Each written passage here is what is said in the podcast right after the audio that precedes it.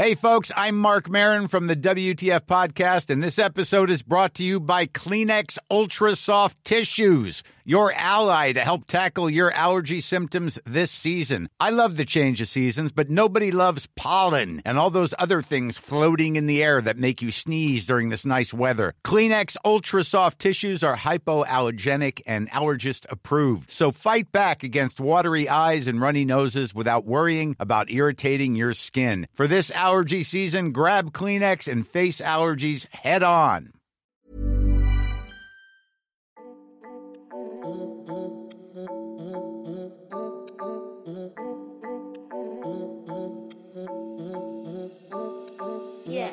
M'as-tu vu?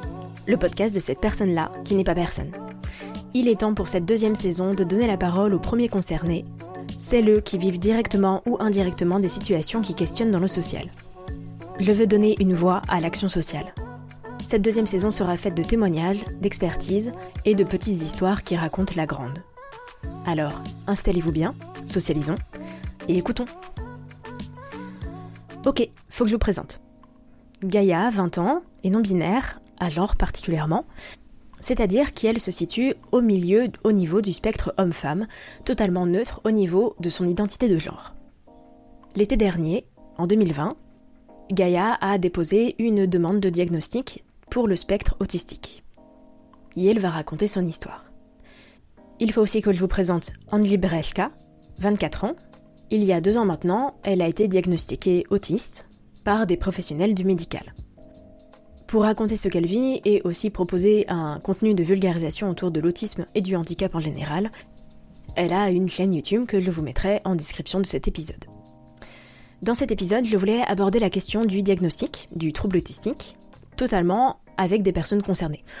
Tout simplement parce que en France, on est euh, à la ramasse hein, euh, en termes d'accompagnement professionnel de l'autisme.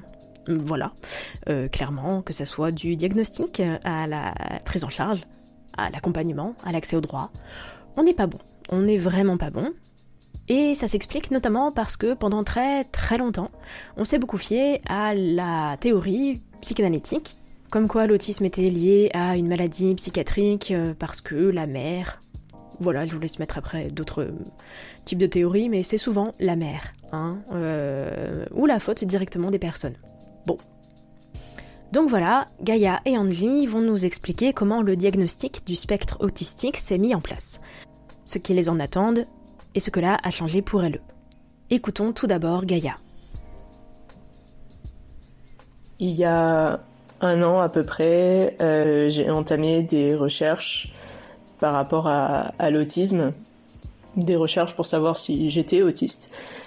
Et euh, ce n'est qu'en discutant avec euh, d'autres personnes autistes qui sont euh, mes que sont euh, mes amis, des gens que je côtoie régulièrement, que j'ai que j'ai été confirmée, que j'ai été confirmée autiste.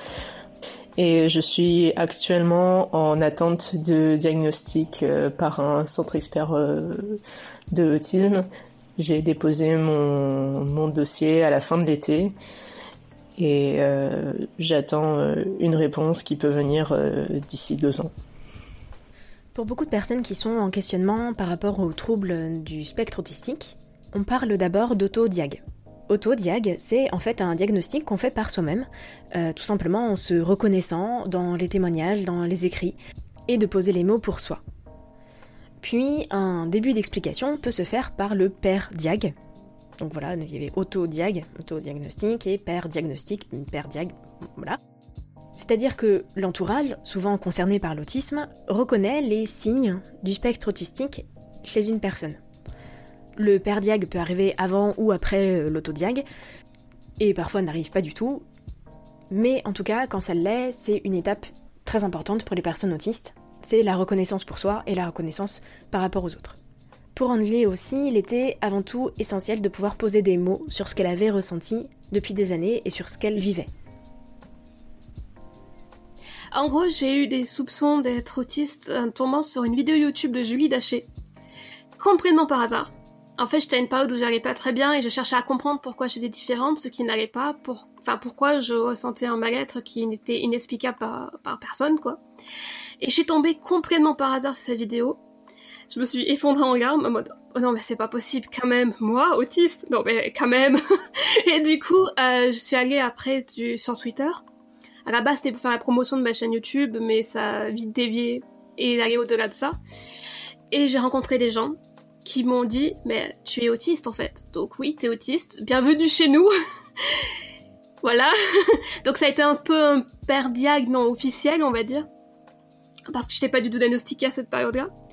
Et après, moi, j'ai fait mes recherches, j'ai lu beaucoup de livres, beaucoup d'articles, autant scientifiques que de blogs ou de sites. Et euh, de fil en aiguille, je me suis autodiagnostiquée, ce qui a été essentiel pour moi après, chercher des professionnels de santé qui pouvaient me diagnostiquer. C'était le début des démarches, en fait, pour obtenir un diagnostic. Et aujourd'hui, j'ai été diagnostiquée par une psychiatre. Alors après, pour beaucoup de personnes, il est nécessaire d'avoir un diagnostic par des professionnels, notamment médicaux, afin d'accéder ensuite à des aides matérielles, financières, humaines. Et c'est parti pour un long, long processus, long de ouf. Mon processus de diagnostic, j'ai euh, dû remplir un, dossier euh, qui m'a été fourni par le centre expert de l'autisme dans ma ville. J'ai rempli euh, des questionnaires, euh, pourquoi euh, pourquoi je pense être autisme euh, être autiste ma mère a dû remplir un, questionnaire elle aussi et j'ai fait remplir une partie par ma psychiatre de l'époque pour ensuite envoyer le dossier au centre au centre. L'avantage c'est que c'est gratuit mais l'inconvénient c'est que vu que c'est gratuit ça peut prendre plusieurs beaucoup de temps pour que ton pour que le dossier soit traité et que tu aies des rendez-vous avec euh, avec les différents euh, les différents professionnels de santé qui qui vont te diag. Euh, moi-même, je me mettais des bâtons dans les roues en me disant oui, mais non, mais en fait c'est pas possible, c'est pas vrai. le lendemain, ah mais si quand même, c'est un peu évident. Et du coup, j'ai dû aller au CRA de ma région. Donc moi, j'habite à Toulouse. Ça a été catastrophique. j'ai dû revenir avec une amie qui m'a du coup soutenue et qui a été présente et qui a parlé à ma place en fait, qui a fait mon travail à ma place. Euh, qui est allée voir du coup les professionnels qui avaient là-bas. On lui a dit en fait que oui, j'étais probablement autiste, mais étant donné mon dossier, que j'étais simple à diagnostiquer, il me prendrait pas, ou alors pas avant plus de trois ans à cette période-là, je ne pouvais pas attendre trois ans. C'était pas possible. J'étais vraiment pas bien. J'avais besoin d'aide, de suivi euh, ben, psy en fait. J'arrivais pas bien. C'était impensable de me laisser attendre trois ans. C'était limite dangereux en fait, vu mon état. Alors pour euh, précision, les CERA, ce sont des centres d'études et de recherche sur l'autisme qui permettent d'avoir des professionnels pour obtenir un diagnostic d'un trouble du spectre autistique. Bon, alors euh, si vous êtes un peu perdu dans tous les professionnels, c'est normal. Euh, les personnes autistes le sont aussi, hein, euh, parce que le diagnostic du trouble autistique, c'est un peu comme pour un entretien d'embauche pour une grosse entreprise. On voit plein de gens différents, on sait même pas ce qu'ils font dans la boîte, et on a six entretiens avant d'avoir une réponse.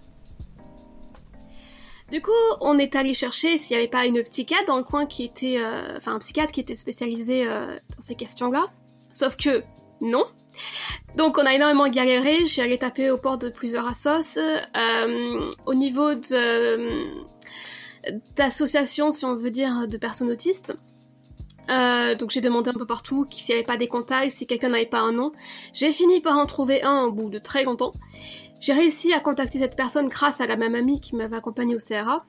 Et à partir de là, ben, ça a été extrêmement dur pour réussir à avoir un rendez-vous. Une fois que j'ai eu ce rendez-vous, tout ça faisait quoi? Au moins un an et demi que je cherchais quand même.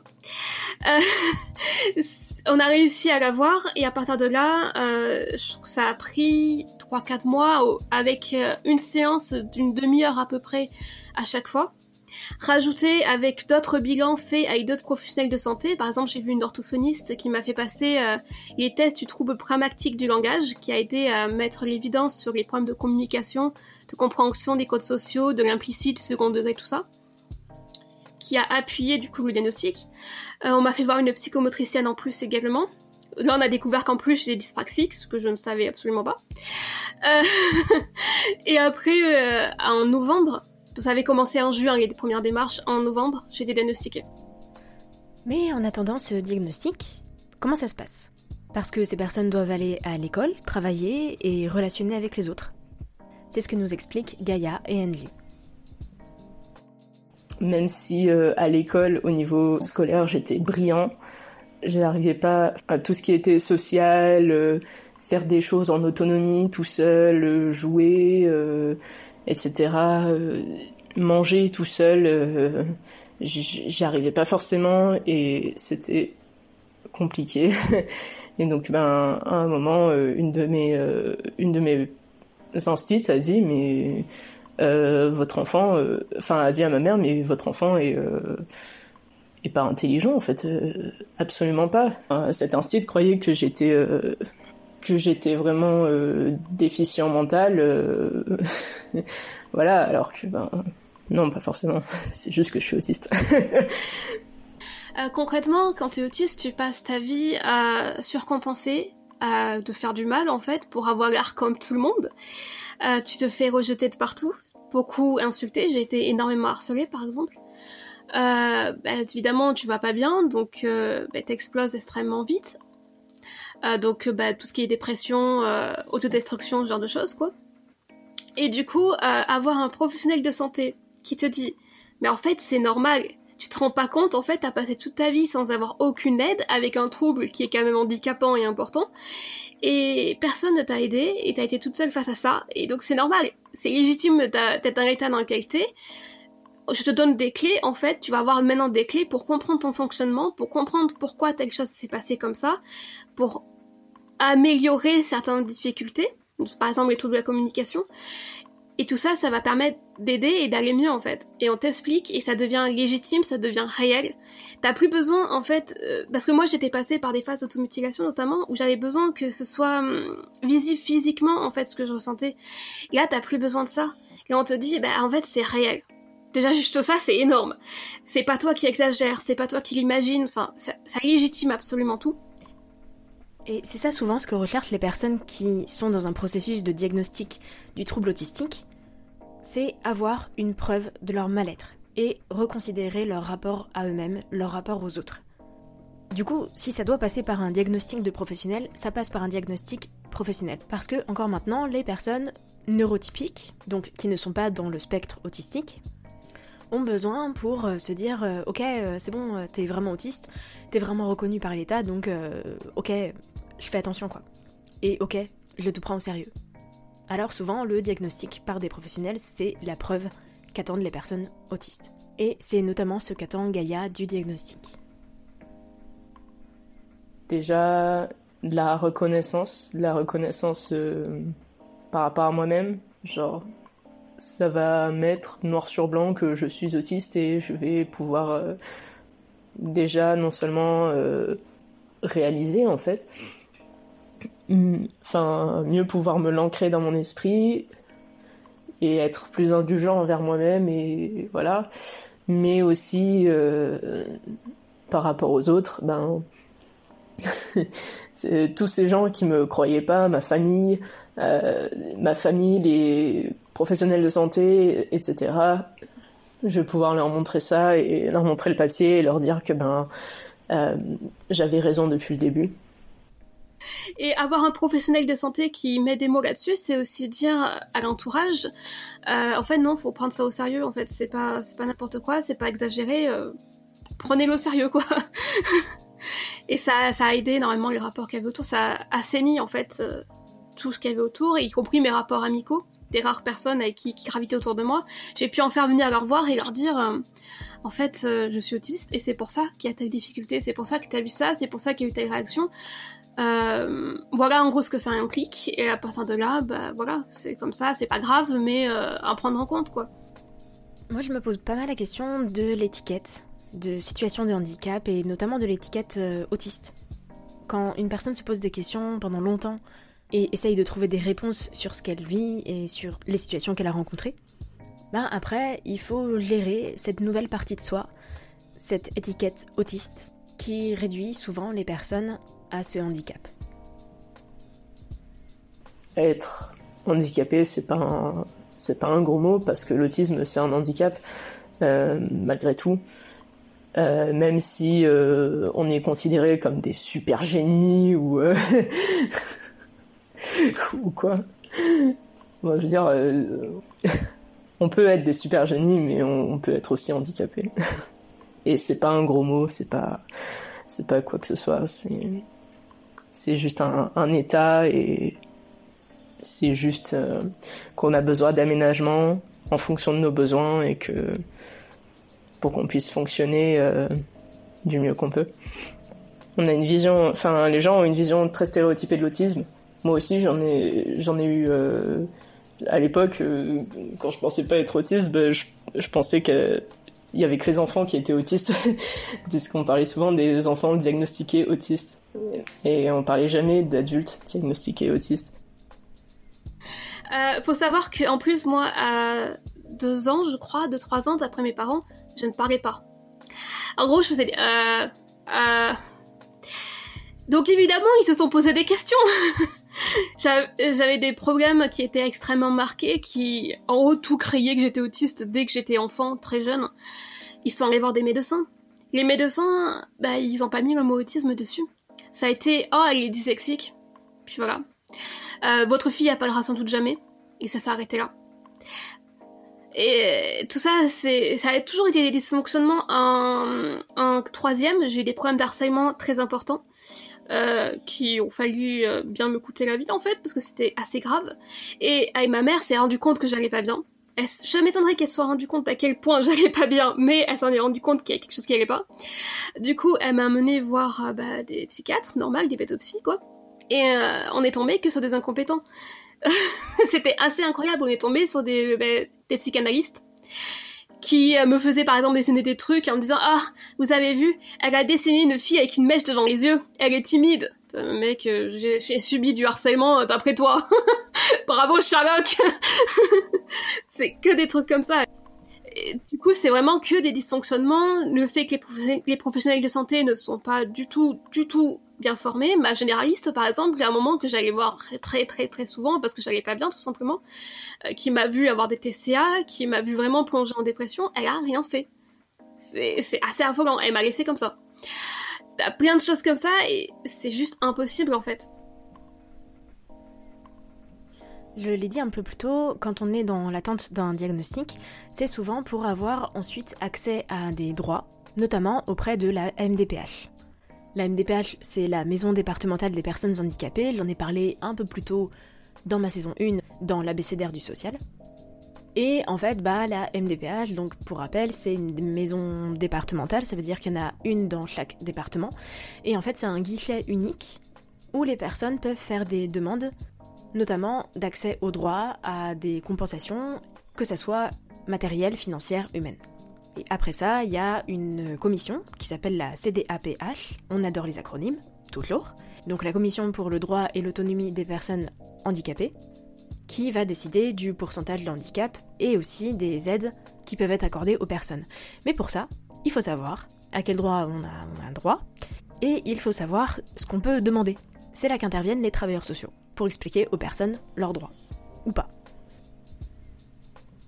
Pour moi, euh, avec mon diag, avec mon papier de diag, je compte euh, demander le, euh, le statut de travailleur handicapé, aussi appelé RQTH. Et si je sens que je ne peux absolument pas travailler, que c'est juste pas possible pour moi, d'être dans le monde du travail et de faire euh, de, 35 heures par semaine ou, ou même euh, de travailler à temps partiel, euh, je pense demander la hache si ces conditions sont réunies. mais je sais que les délais d'attente pour les MDPH sont hyper longs pour traiter les dossiers et ça me fait extrêmement peur parce que le dossier MDPH à remplir pour tout ça, c'est vraiment long et il faut que ce soit des médecins qui remplissent et etc. Et c'est très long et ça me fait un peu peur. Parce que c'est un peu l'Everest en matière d'administration. Tout ça pour qu'au final on, on, te dise non, tu t'es pas handicapé, tu dois aller travailler. Euh, Mais si j'ai la RQTH, je pourrais demander des aménagements à, mes employeurs. Pour moi, ce serait le, le minimum en fait. J'accepterais pas, j'accepterais pas de travailler en tant que travailleur valide en fait, puisque je ne suis pas valide.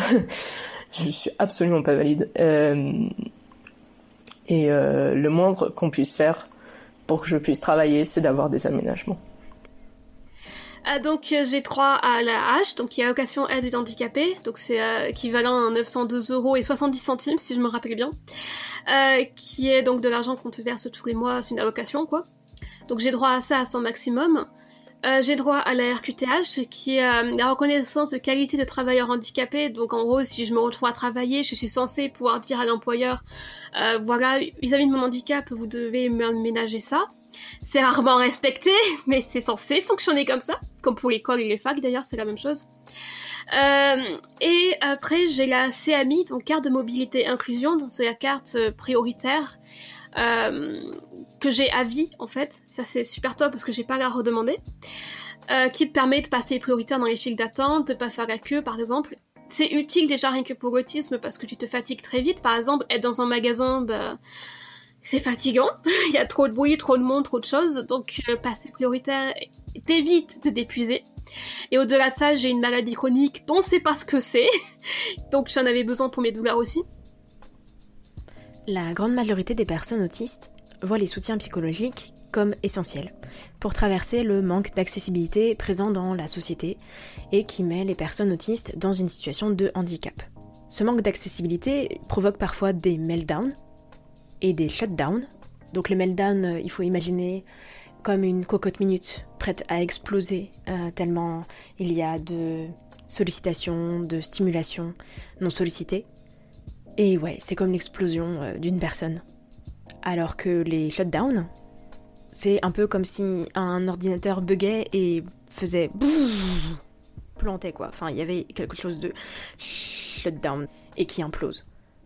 Ce sont des réactions de débordement, de trop forte sollicitation, de trop forte stimulation de l'extérieur. C'est ce qu'on appelle les crises autistiques. Mais il y a aussi, à plus long terme, des dépressions, de l'isolement et surtout de devoir dépasser constamment ses limites, de compenser et surcompenser constamment son mal-être parce que sinon on passe pour un fou, sinon on passe pour un taré et toute la psychophobie qu'on peut entendre de façon ambiante. Compenser, surcompenser et devoir dépasser ses limites, ça fait partie de ce qu'on appelle le masking, qui est euh, littéralement porter un masque.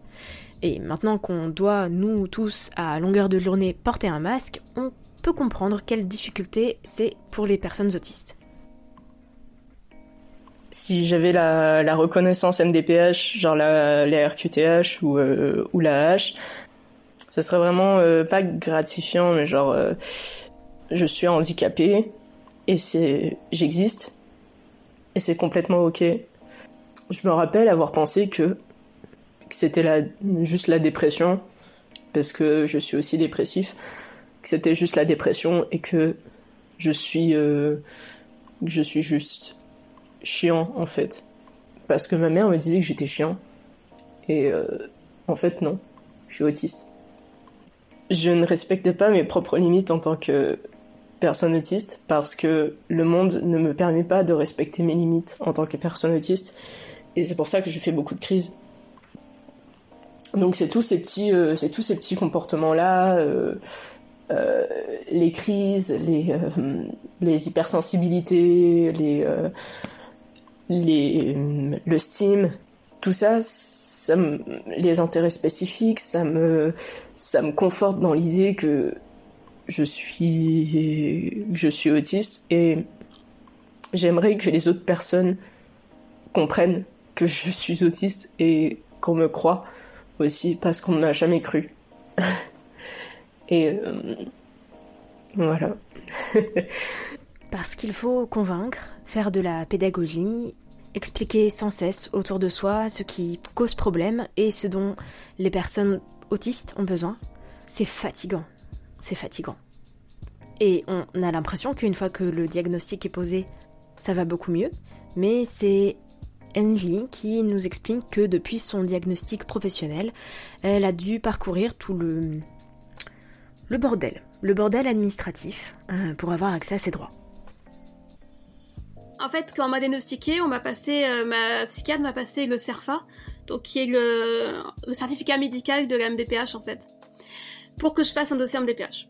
Alors moi, jamais entendu parler de ça, donc c'était complètement nouveau. Je qu'est-ce que c'est que ce truc? Et du coup, euh, par hasard, par un autre concours de circonstances, j'ai été suivie par une psychologue dans une mission locale, je crois que c'était. Oui, ça, c'est une mission locale. Et du coup, elle m'avait quand même accompagnée pour ça, en me disant, là, tu fais ça, là, tu marques ça, euh, mais mal, parce que, ben, elle m'a pas dit, par exemple, là, t'as droit à ça, tu pourrais faire ça, c'était plutôt, faut que tu demandes ça, et c'est tout. Donc j'avais pas connaissance de tout ce que je pouvais demander tout ce que j'avais droit. Et quand pour changer, c'était non, mais t'as une forme légère, ça va aller. Et euh, au final, au moment du dossier, j'ai 80% d'incapacité, quoi. Il y a un truc qui va pas dans cette histoire. Mais... Mais euh, du coup, voilà, le problème c'est qu'on m'a pas dit euh, t'auras droit à ça, tu pourrais demander ça, ce qui fait que je suis passée à côté de beaucoup d'aides en fait, que j'aurais pu avoir et que j'ai pas eu à cause de cette personne. Au-delà du manque d'accès aux droits et du manque d'accompagnement social et donc forcément des formations des professionnels qui gravitent autour des personnes autistes, qu'en est-il de l'emploi, des études, de tout ça? Comment ça se passe quand on attend un diagnostic, quand on attend des réponses de la MDPH C'est Gaïa qui nous explique comment ça s'est passé et comment ça se passe pour Yel. Je suis au chômage évidemment. euh, j'ai dû arrêter les études. J'ai dû arrêter les études parce que j'étais en burn-out autistique. Euh, c'est un sujet assez méconnu, le burn-out autistique. Euh, en France, bah, pas beaucoup de pas beaucoup de personnes en, parlent.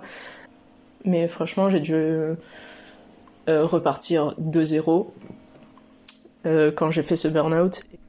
Et personne n'était là pour moi, mis à part mes amis, euh, mes amoureux, juste ces personnes-là, et je me suis sentie très seule et incompris.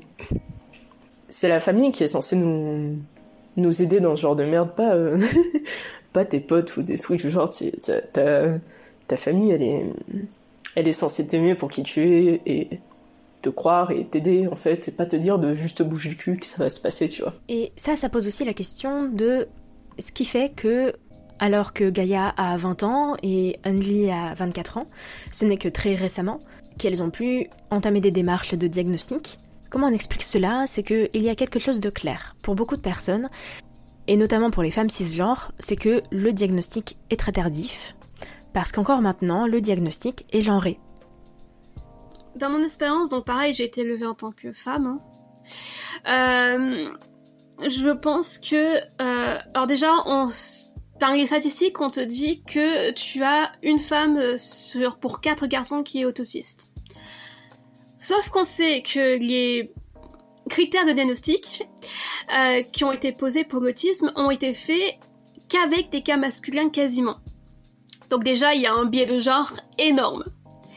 Et rajouter à ça, ben, il y a socialement, on va laisser passer beaucoup plus de choses aux garçons qu'aux femmes, en fait. Pour beaucoup de points.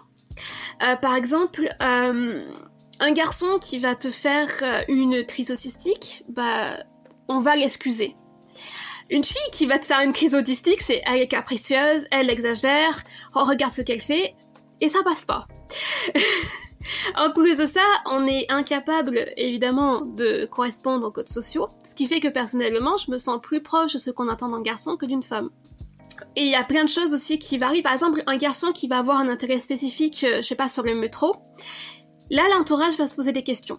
Une fille qui va avoir un intérêt spécifique, euh, je sais pas, au pif, par exemple, moi j'en ai sur les tortues, l'entourage va moins se poser de questions, elle a juste une passion, quoi.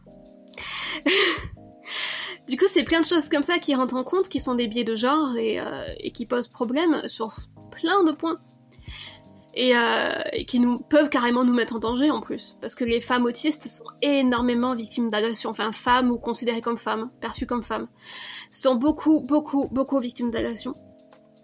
Parce que ben, elles correspondent pas au code, parce qu'on est plus naïve, parce qu'on est plus euh, facile à manipuler et à obtenir ce qu'on veut de nous parce qu'on se rend pas compte et qu'on a, en fait, on a tellement été malmené toute notre vie qu'on ne voit pas en fait quand la personne dépasse ses limites.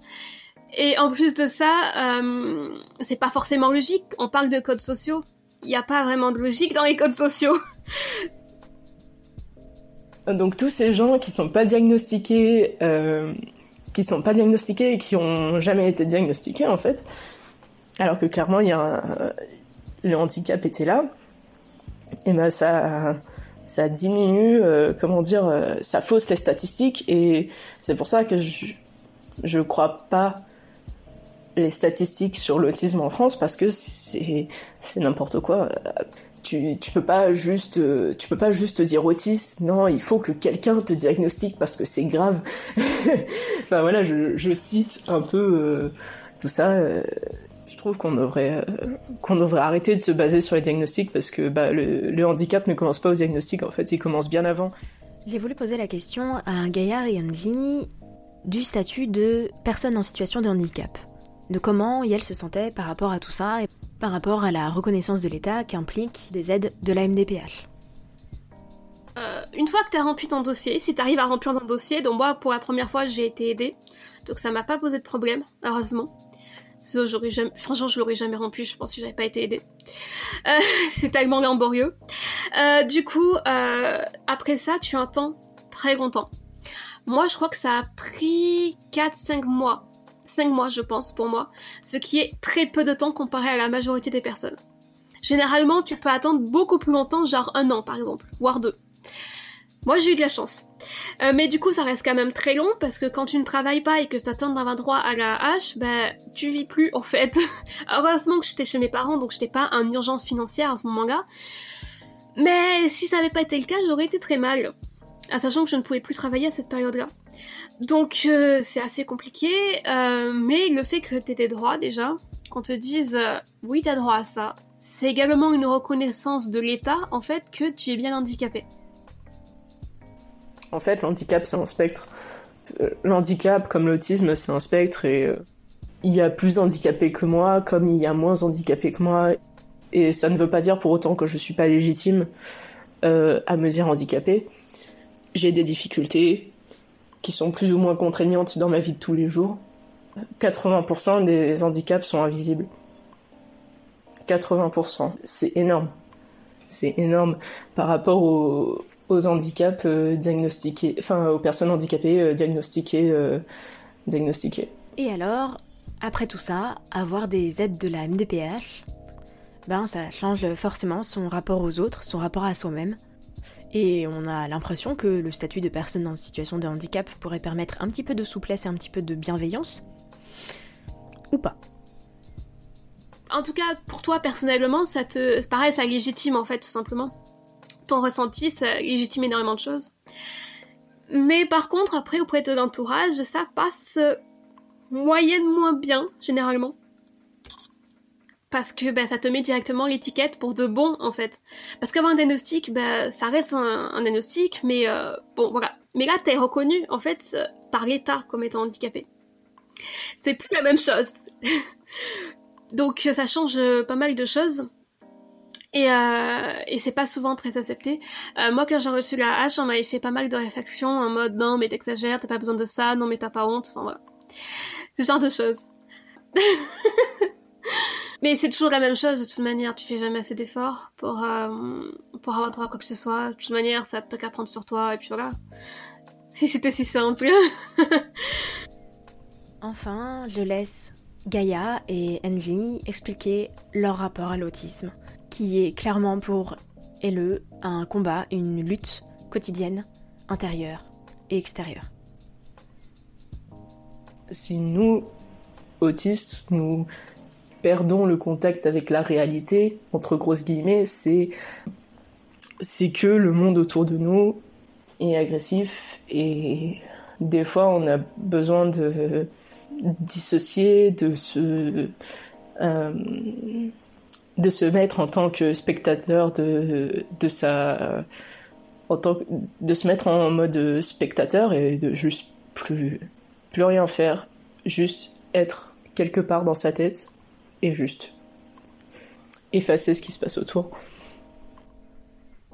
Faut pas oublier en fait que euh, un témoignage, souvent quand une personne handicapée témoigne, il y a beaucoup de personnes autour qui sont euh, en mode c'est très triste ou euh, mon dieu, un mode d'inspiration porn quoi, et qui prennent ça comme un parcours unique. Mais généralement, c'est pas un parcours unique. Euh, en fait, ça nous fait effacer tout ce qui est question de droit, tout ce qu'on doit faire pour juste avoir accès aux mêmes droits que tout le monde, au fait que les lois qui nous concernent ne sont toujours pas appliquées, ce qui est absolument n'importe quoi. Genre la loi de 2005, elle est absolument pas appliquée encore. 2005, hein, on est en 2021. Il y a des dysfonctionnements, oui, mais il faut pas oublier que la cible, c'est pas les personnes handicapées, mais plutôt le gouvernement qui fait n'importe quoi et qui respectent pas nos lois, qui ne mettent pas le budget là où il faudrait parce qu'ils n'en ont pas envie, ils nous considèrent comme des sous-citoyens de toute manière. Euh, et c'est pas normal. C'est absolument pas normal. Je pense que c'est important de rappeler tout simplement que euh, c'est des questions de, on est sur des questions de droit, on est sur des questions politiques et sociales. Donc mon témoignage n'est pas un cas unique. Merci infiniment à Gaïa et Enji pour leur témoignage. Merci à vous d'avoir écouté cet épisode. Et en attendant les prochains, vous pouvez me retrouver sur mon Insta matuvu.podcast où vous pouvez aussi y faire des retours. N'hésitez pas, c'est hyper important pour moi. À très vite pour le prochain épisode. Merci.